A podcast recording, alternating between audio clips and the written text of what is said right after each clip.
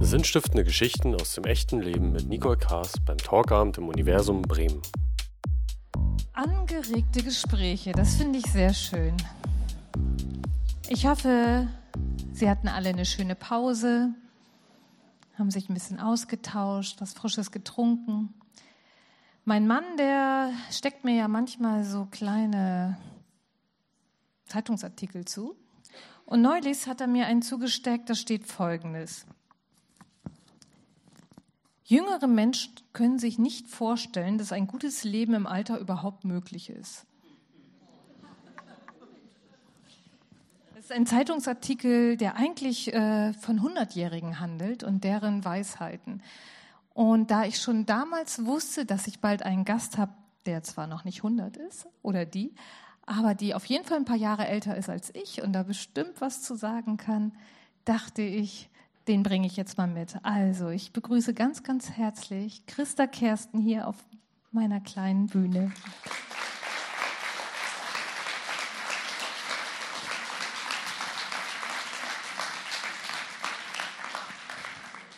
In diesem Artikel stand auch noch was anderes, nämlich die meisten Menschen wollen nicht 100 Jahre alt werden. Das beliebteste Sterbealter in Deutschland liegt bei 80 Jahren.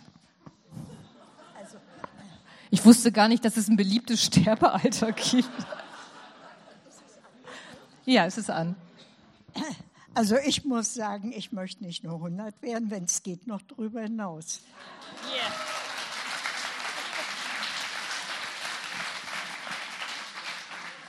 Ich bin fast 92 und freue mich jetzt schon im Frühjahr, gehen wir nach Grönland in Urlaub. Das kenne ich nämlich noch nicht.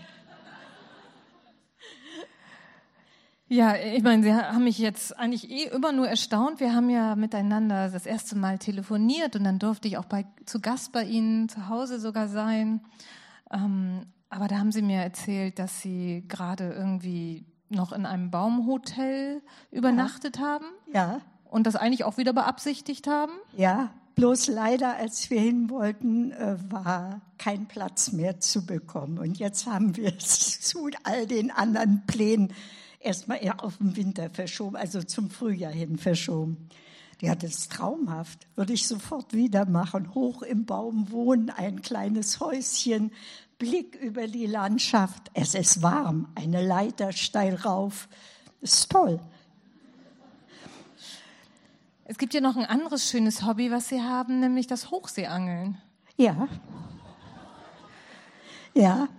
Wie gehen Sie dem nach oder wo gehen Sie dem nach? Da gehen wir nach Norwegen, jedes Jahr zweimal. Und dann bringen wir uns Fisch mit von einer Saison zur nächsten, so im Schnitt so 30, 40 Kilo Filet. Und die Nachbarn und Kinder und alle warten natürlich drauf. Also das ist wunderbar. Dann mit einem kleinen Boot nach draußen, da passieren natürlich auch Dinge, wie zum Beispiel im Frühjahr. erzähl's Jetzt wird es interessant. Da kam eine Korrektur.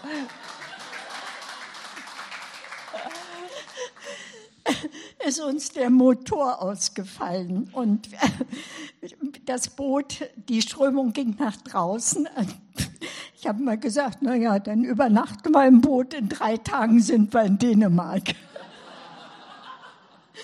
Aber wir hatten Glück, wir konnten uns dann an einem, äh, so einem, ja, das, an so einer Boje, die draußen war, konnten wir uns krampfhaft festhalten. Und äh, wir hatten das Telefon, wenn wir rausfahren, also grundsätzlich nehme ich kein Telefon mit, nichts.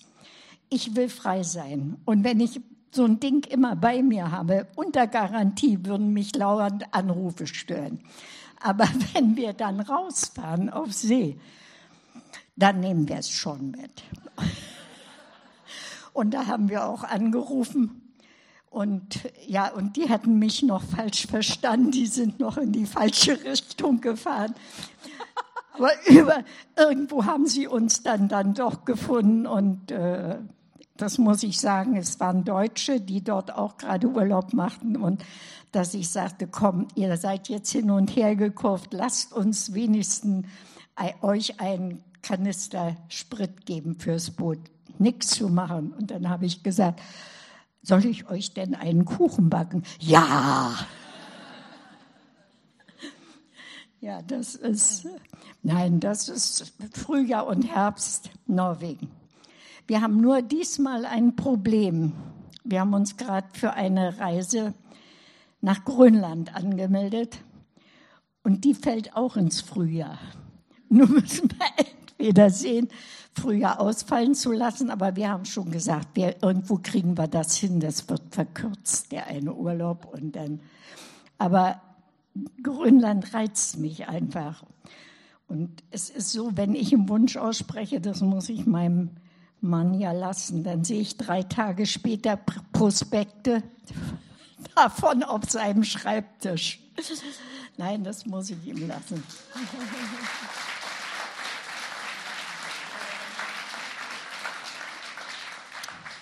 Sie haben es ja eben dankenswerterweise selber gesagt, wie alt Sie sind. Ich hätte mich ja kaum getraut. Das können Sie ruhig sagen. Ich bin mittlerweile stolz auf mein Alter, das ja, muss ich sagen. Das habe ich dann auch gedacht. Das ändert sich vielleicht ab 80. Da, da wird man dann wieder stolz drauf. Also ich habe mit meinem Alter nie Probleme gehabt. Ich hatte eher Probleme. Ich habe sehr jung geheiratet. Und da war ich immer die Jüngste. Und damit hatte ich mehr Probleme. Also mit meinem Alter habe ich kein Problem. Ich kann wandern, ich kann alles machen.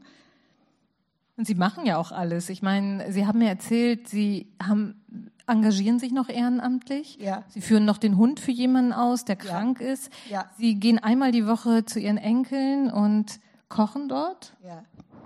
Und Sie machen, glaube ich, noch unendlich viel mehr. Ihr ganzes Haus natürlich halten Sie in Schuss. Garten, ja. Garten. Ja. Also, ich habe mir vorgestellt, wie das war, als Sie geboren wurden. Ähm, in was für eine Zeit sind Sie da als Kind reingeboren? Können Sie da ein bisschen was von erzählen? Ja, ich hatte eine traumhafte Kindheit. Mein Vater war Dorfschullehrer. Äh, östlich von Gruben ist jetzt polnisches Gebiet, ein Dorf von 500 Einwohnern. Er war alleiniger Lehrer dort, hat alle Jahrgänge fing morgens um sieben mit Unterricht an und kam mittags um zwei nach Hause. Die einzelnen Klassen kamen gestaffelt. Ich bin selbst bei ihm vier Jahre gegangen. Und als Lehrerstochter hatte man äh, im Dorf, und das habe ich sehr schnell gemerkt, ein besonderes Ansehen damals. Also das war mir sehr, sehr schnell bewusst. Und ich muss sagen, wir haben eine Kindheit gehabt. Das Elternhaus war ein Nest, wo man immer hingehen konnte, egal, wenn man auch, ja, also wenn, wenn auch Streit war oder wenn irgendwas war. Wir hatten aber auch keine großen Wünsche, weil alles immer da war, was wir brauchten.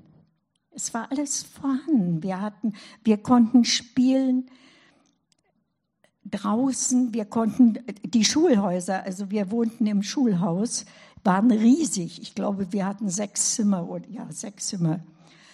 Äh, es war Platz vorhanden, wir konnten Freunde mitbringen, es war immer alles vorhanden. Und die ersten Jahre bin ich bei meinem Vater zur Schule gegangen, äh, wo ich im Unterricht niemals äh, Vati oder Papa gesagt hätte, es war Herr Lehrer.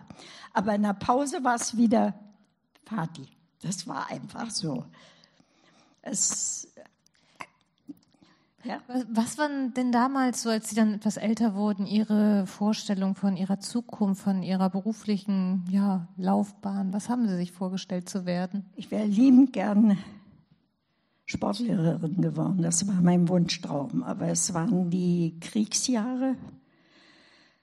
Äh, ich kriegte keinen Platz, zumindest in der nächsten Umgebung nicht. Mein Vater war Soldat, mein Bruder war Soldat. Mein Vater ist auch noch gefallen, das kommt auch noch dazu. Äh, aber eins war mir klar, du musst mit Menschen arbeiten. Und da habe ich dann angefangen, damals hieß es Kindergärtnerin, in Potsdam habe ich dann einen Platz gekriegt und bin Kindergärtnerin geworden. Ich habe auch hier in Bremen gearbeitet und in Stur habe ich zwölf Jahre einen Kindergarten geleitet. Also es, und ich habe es gern gemacht. Das muss ich immer wieder sagen. Es, es war für mich eine gute Zeit. Und als Sie dort die Ausbildung gemacht haben, da haben Sie ja, glaube ich, auch noch studiert, oder? Nein, ich habe hinterher noch Zusatzausbildung gemacht. Also auch für Kindersport und Kinderturnen. Die habe ich gemacht, ja. Und äh, damals sozusagen, da kam dann ja irgendwann sozusagen das Kriegsende. Ja, und, und das war hart. Wir wohnten drei Kilometer jenseits der Neiße. Es blieb alles liegen und stehen, so wie es war. Ich werde es nie vergessen, im Fenster blühten noch die Hyazinthen.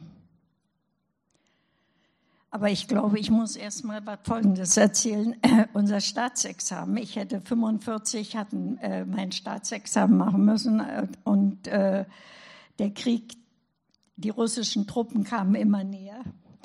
Und da wurden wir einmal mitten in der Nacht geweckt und uns wurde gesagt, wir machen jetzt eure Abschlussprüfung. Äh, es wurde jemand aus Frankfurt geholt, Frankfurt an der Oder, und da machten wir nachts unser äh, mündliches Examen noch. Äh, ein Abschluss, ich habe nur eine Bestätigung gekriegt, ein Abschlusszeugnis ist nie mehr in meine Hände gekommen, aber in Bremen, da ich Zwischensemesterzeugnisse hatte, hat man es mir hier in Bremen geglaubt und ich bin ein, damals habe ich auch hier gearbeitet. Äh, die russischen Truppen kamen näher, also ich bin dann allerdings erst noch mal nach Haus gefahren. Meine, El meine Mutter war schon weg, ich war ganz allein in dem großen Schulhaus und in den Klassen nebenan. Ich weiß nicht, ob Sie wissen, was eine SS-Strafkompanie ist.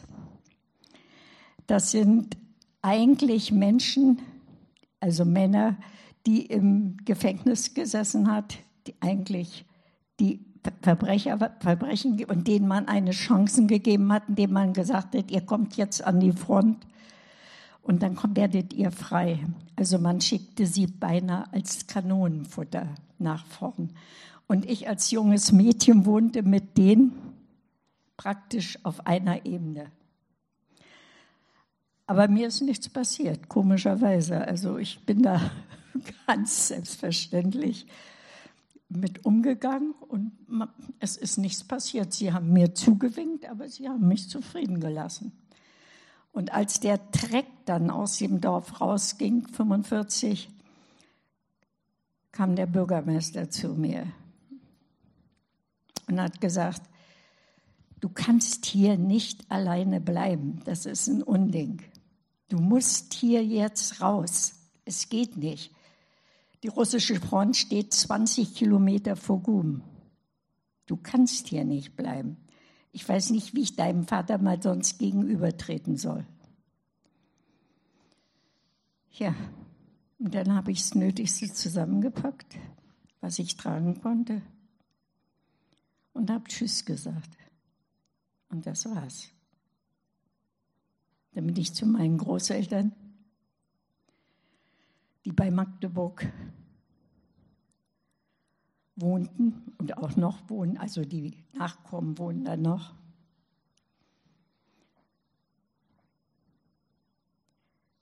Dann kriegten wir die Nachricht, dass mein Vater im Kampf um Berlin noch gefallen ist.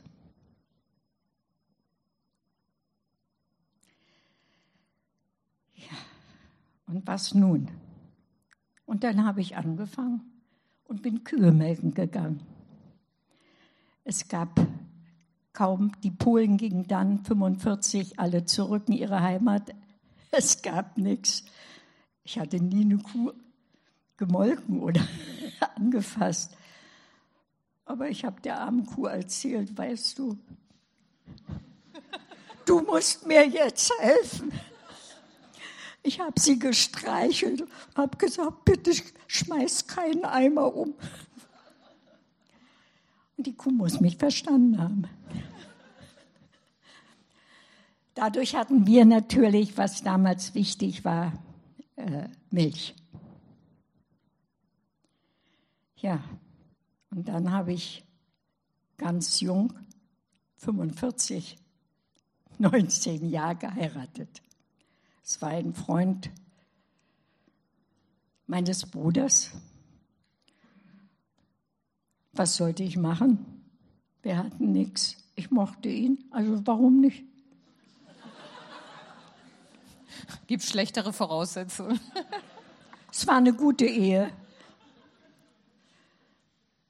Was ich nicht wusste, er war Ingenieur. Und das waren damals die Anfänge zum Raketenbau, wo, ja, es gab dort gute Lebensmittel, es gab gute äh, Gehälter, wo wir uns auch natürlich jung, wo wir nichts hatten, haben verlocken lassen, dass er da angefangen hat zu arbeiten. Der Ami hat sich dann das ganze Team von Werner von Braun geholt. Und der Russe hat sich dann dieses Team komplett, die Häuser wurden umstellt und wir wurden dann nachts da rausgeholt und kamen nach Russland. 1000 Kilometer hinter Moskau in den Ru wir fanden uns denn dort wieder. Und eins muss ich sagen, der Russe hatte das großartig organisiert. Es hat geklappt bis zum letzten. Die hätten jedes Möbelstück, wenn ich gesagt hätte, das will ich, hätten alles mitgenommen. Wir hatten nicht viel, gerade unsere Betten. Ja, und dann haben wir uns wiedergefunden im russischen Winter beinahe. Und ja, ein Jahr später hatte ich dann ein kleines Baby im Arm. Das sitzt jetzt hier hinten.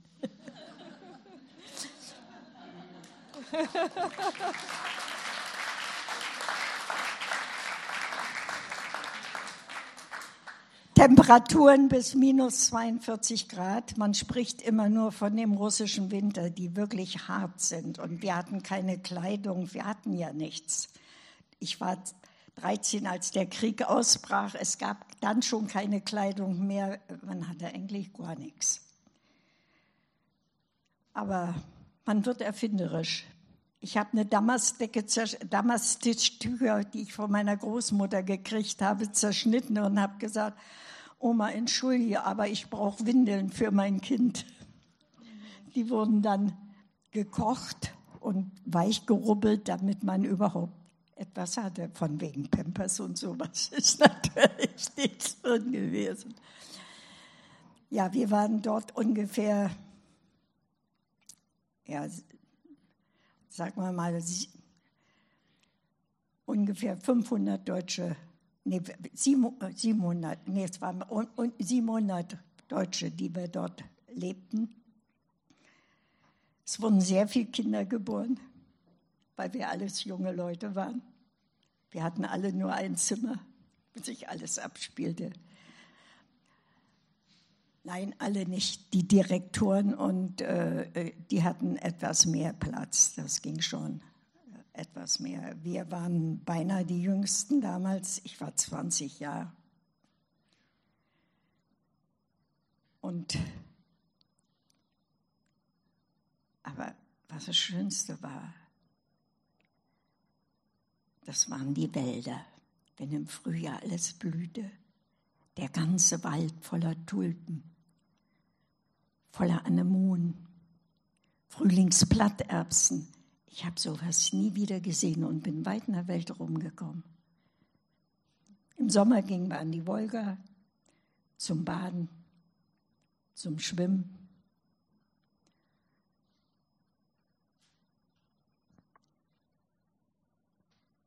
Ja, das war, als wir dann aus Russland zurückkamen. Wir hatten unterschrieben, dass wir nicht nach Westdeutschland gingen. Ich nicht, aber mein Mann. Da wurde dann unsere zweite Tochter geboren, die auch da hinten sitzt. ja, hier ist er. Sie, aber als sie dann zwei war, wurde bei Dresden wurden wieder die Ingenieure zusammengezogen. Da kriegte ich Panik. Da habe ich gesagt, ich will nicht mehr. Nachdem wir uns nur mühsam in der DDR alles angeschafft haben. Und ich fand auch von, ich konnte gar nicht begreifen, warum in der DDR so viel geschimpft wurde, was alles nicht gab und was nicht war. Ich sage, was wollen die eigentlich? Die haben doch alles. Ich hatte einen anderen Standard noch im Kopf aus Russland. Da konnte ich das gar nicht begreifen. Ich sage, der Lebensunterhalt, es ist doch alles da. Was wollt ihr denn? Aber als dann es wirklich beängstigend wurde, dass ich das Gefühl hatte, vielleicht zieht man uns wieder in Pirna nur zusammen und bringt uns dann wieder irgendwo hin. Da habe ich gesagt, ich will nicht mehr. Da sind wir ich hatte eine Aufenthaltsgenehmigung mit meinen Kindern. Mein Bruder wohnte im Westen. Und mein Mann ist über die Luftbrücke gekommen und da standen wir wieder vor einem Nichts. Aber wir hatten einen Beruf. Damals war Borgwort noch, da kriegte mein Mann eine Anstellung. ich fing dann auch recht bald an, nach dem in Beruf zu gehen. Ich hatte das Glück, mein, mein Kind, die Kleine, noch mitnehmen zu können. Und so haben wir uns, ja, es hat Spaß gemacht, sich immer ein Stück kaufen zu können. Stück für Stück, eins nach dem anderen. Und man hat dieses Stück, was man sich dann auf einmal leisten konnte, ganz anders gewertet. Heute hat man alles. Alles ist vorhanden. Aber man sieht es oft gar nicht mehr. Und manchmal ist es mir viel zu viel. Es ist, darum habe ich auch so Lust, in die nordischen Länder zu reisen. Also wir werden jetzt nach Grönland gehen im Sommer die Menschen leben noch einfacher, obgleich sich auch dort ganz viel verändert hat. Wir waren gerade gestern zu einem Vortrag in Kirchweihe. Peter Fabel, der schon seit 20 Jahren jedes Jahr äh, eben nach Grönland fährt. Zwar eine andere Gegend, wo wir hinkommen, aber es ist alles sehr ähnlich. Er sagt, auch dort hat sich viel verändert. Und für die Menschen ist es sicher gut. Aber ich hätte es gern noch einfacher gehabt mit allem drum und dran. Auch wenn wir in Norwegen leben, leben wir ja einfach. Die Hütten, das erste Mal sind wir dort gewesen, 86, ja. Die Hütten hatten weder damals Licht, doch Wasser hatten sie schon, ja. Aber noch kein Licht, kein, also äh, mit Kochen, es, es war alles mühsam. Ich fand es toll. Ich, ich liebe das. Also ich kann in meinem Hotel nach drei Tagen, würde ich sagen, und was machen wir nun? Ich, ich, will ja gerade den Kontrast für mich. Sonst kann ich ja zu Hause bleiben. Kontra Komfort habe ich zu Hause jede Menge mittlerweile, viel zu viel. Darum möchte ich den Kontrast haben. Die Hütten dort sind auch schon mittlerweile besser. Sie haben jetzt auch schon einigen Komfort. Also es ist Strom drin, wir haben Tiefkühltruhen drin, müssen wir auch haben für unseren vielen Fisch. Das geht gar nicht anders, den wir dann auch mit nach Hause nehmen. Aber es ist schon ein ganz anderes Leben. Und wenn ich dort bin und mit dem Boot rausfahren kann und dann so drei Kilometer vor der Küste bin, dann fällt alles von mir ab. Auch vielleicht Schwierigkeiten, die in den Familien sind. Eben als die Miriam hier erzählte mit ihrer Kindheit und dass sie es nicht gut gehabt hat und dass sie sich so wünscht, noch mal älter zu werden um äh, auch Enkelkinder zu haben. Das habe ich alles. Ich habe Enkelkinder, vier, Urenkel habe ich sieben. Ich habe, es ist alles, ich habe im Leben trotzdem immer wieder Neuanfänge waren. Dreimal habe ich von vorn angefangen. Habe ich nie aufgegeben. Denn man geht ja nicht zurück, wenn man glaubt, man schafft es. Man geht vorwärts. Man muss nur glauben. Das ist das A und O. Und immer wieder, ich schaffe das. Ich schaffe das. Und das tue ich auch heute noch, dass ich sage, ich fahre dahin. Was? So weit wollt ihr? Ich schaffe das. Und ich schaffe es. Ich weiß es. Ich bin davon einfach überzeugt. Ich komme wieder und sage, Nächstes Jahr fahren wir an die Westküste oder an die Nordküste. Mein Mann ist schon ganz entsetzt.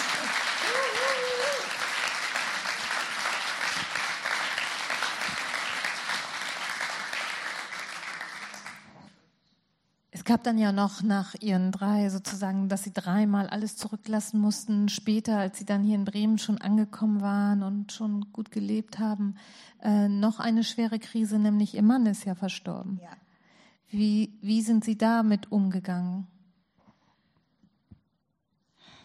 Ich war im Beruf und das war mein Glück. Er war sieben Jahre krebskrank. Es ging von Jahr zu Jahr zurück. Er konnte eigentlich, ich weiß, wir hatten 78, 79 einen ganz schweren, wir waren ein Jahr im Haus, da wurde er krebskrank. Und äh, wer selbst gebaut hat, weiß, wie es ist mit Hypotheken. Und er weinte manchmal und sagte, ich kann gar nichts mehr. Ich musste jeden Morgen außer Haus, ist logisch. Ich hatte eine Anstellung, ich habe einen großen Kindergarten geleitet. Und ich war eigentlich froh, dass ich denn draußen war. Ich konnte ihn vergessen. Wenn ich abends nach Hause ging, habe ich mir oft Vorwürfe gemacht. Du hast den ganzen Tag fast gar nicht an ihn gedacht. Aber wenn ich dann in mich reingeguckt habe, dann war ich froh, dass ich raus konnte und dieses Elend nicht immer sehen musste, bin ich ganz ehrlich. Er starb dann. Ja, und dann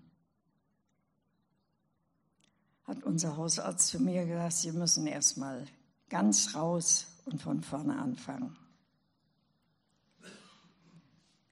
Und was ich Ihnen jetzt sage, dann bin ich zur Kur gefahren. Und da habe ich meinen zweiten Mann kennengelernt. Sie haben. Und die.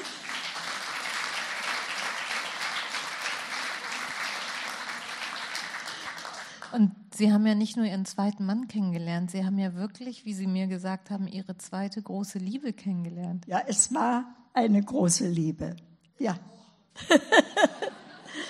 ja, es war vom ersten Augenblick an, es ist, bloß ich wurde dann gewarnt.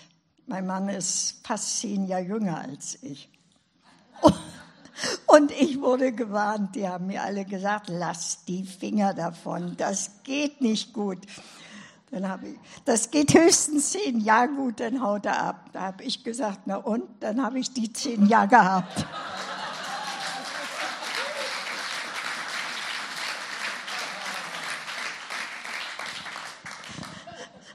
66 haben Sie dann ja noch geheiratet? Ja, wir haben erst zehn Jahre zusammen gewohnt. Und ich muss sagen, äh, ich hätte nicht unbedingt heiraten müssen, aber mein Mann hat immer mir da gesagt, ich würde dich aber so gerne heiraten. Und dann habe ich gedacht, welche Frau würde sich nicht freuen? Zehn Jahre älter als der Mann und nach zehn Jahren sagt er immer noch, er würde mich so gern heiraten. Und da habe ich gesagt, ja, zu meinem nächsten Geburtstag heiraten wir, also nicht gleich. Und das überstürzen. Und das haben wir dann auch gemacht und äh, es war, ich muss sagen, es, es, war, es ist richtig mit allem drum und dran, so wie es gelaufen ist. Und es, es, war, es ist einfach wunderbar. Ich habe nicht gewusst, dass man mit 92 noch ja, verliebt und glücklich sein kann. Es ist so.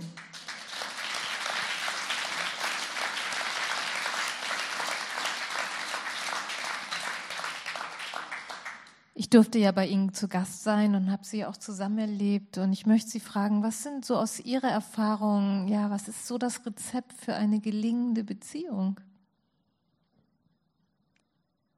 Oder bin ich fast überfragt? Ich denke. Was ist Ihr Rezept? Ich denke erstmal, es ist die Liebe, die in jeder Form und nicht nur ich sage es jetzt mal ganz krass, im Bett sein muss. Sie muss immer da sein, auch in Kleinigkeiten, in, den ganzen Tag über. Und äh, die kommt nachher von ganz alleine. Sie, sie bestimmt meinen Tag.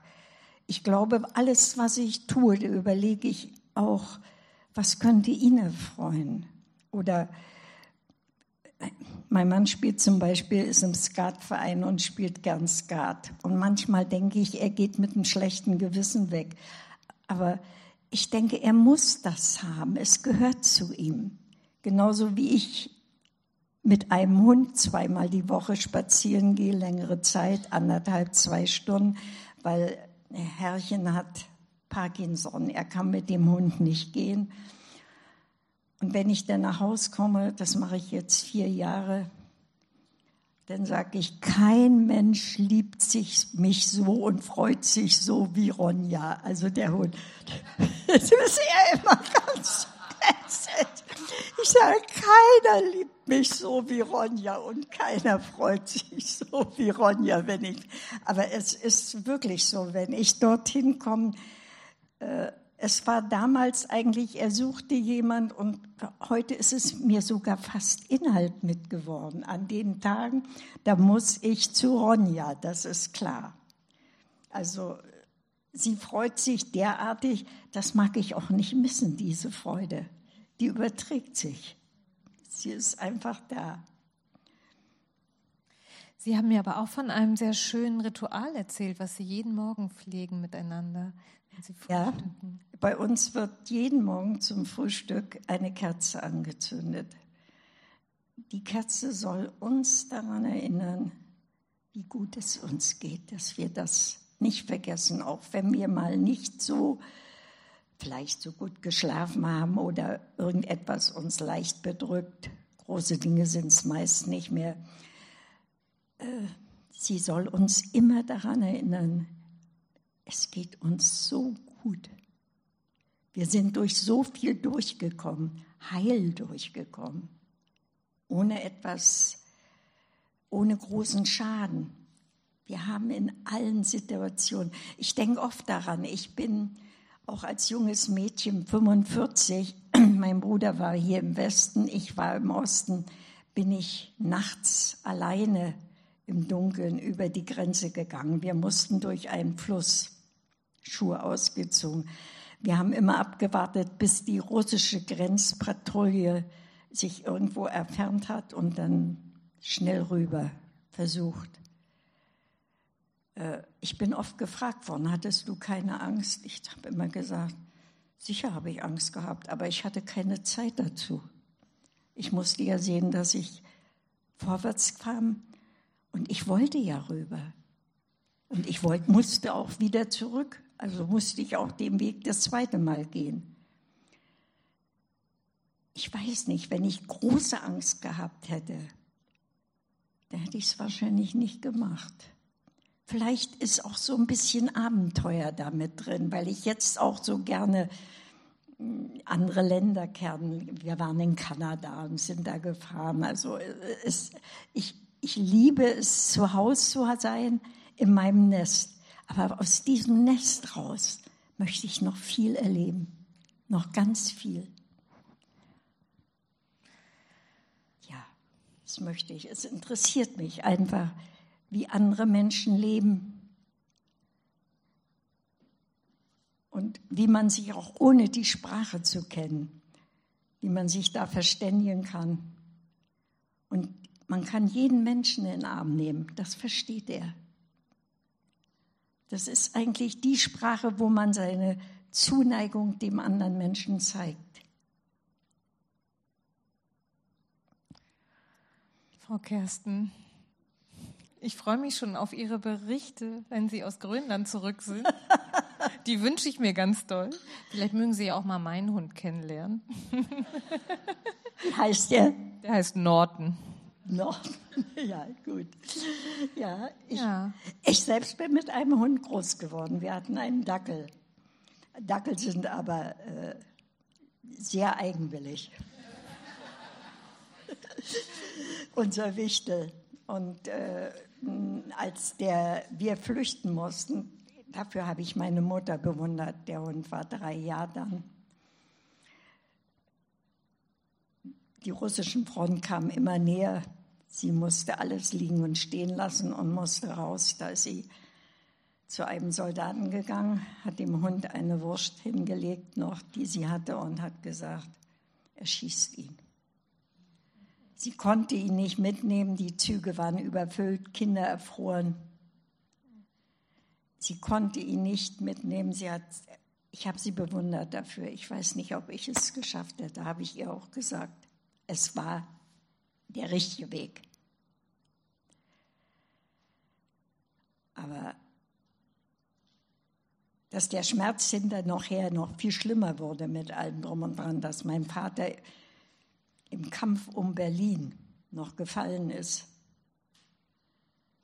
Das ist schon unwahrscheinlich. Aber ich glaube, auch meine Mutter hat selten aufgegeben. Also sie hat gejammert, ja, viel mehr wie ich.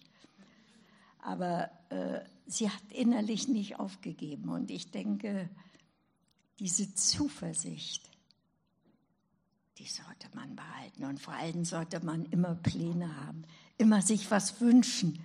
Und wenn es nur die Schneeglöckchen sind, wo ich jetzt schon drauf warte für im Frühjahr im Garten. Ich gehe jeden Morgen durch und gucke, wie hoch sie sind.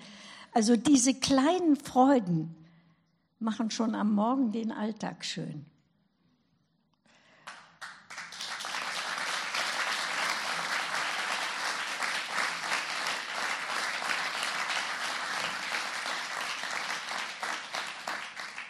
Frau Kersen, ich bedanke mich ganz herzlich. Ich werde ganz viel, oder ich habe auch schon vorher ganz viel von Ihnen mitgenommen. Das habe ich, was Sie mir so erzählt haben, das habe ich schon so vielen Menschen erzählt.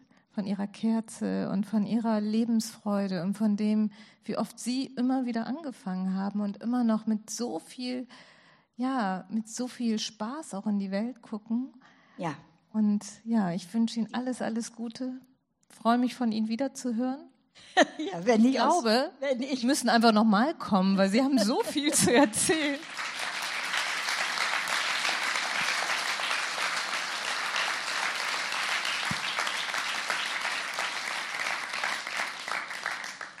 danke Ihnen allen. Ähm, es hat mir Spaß gemacht. Vielen, vielen Dank. Danke. Einfach hinlegen.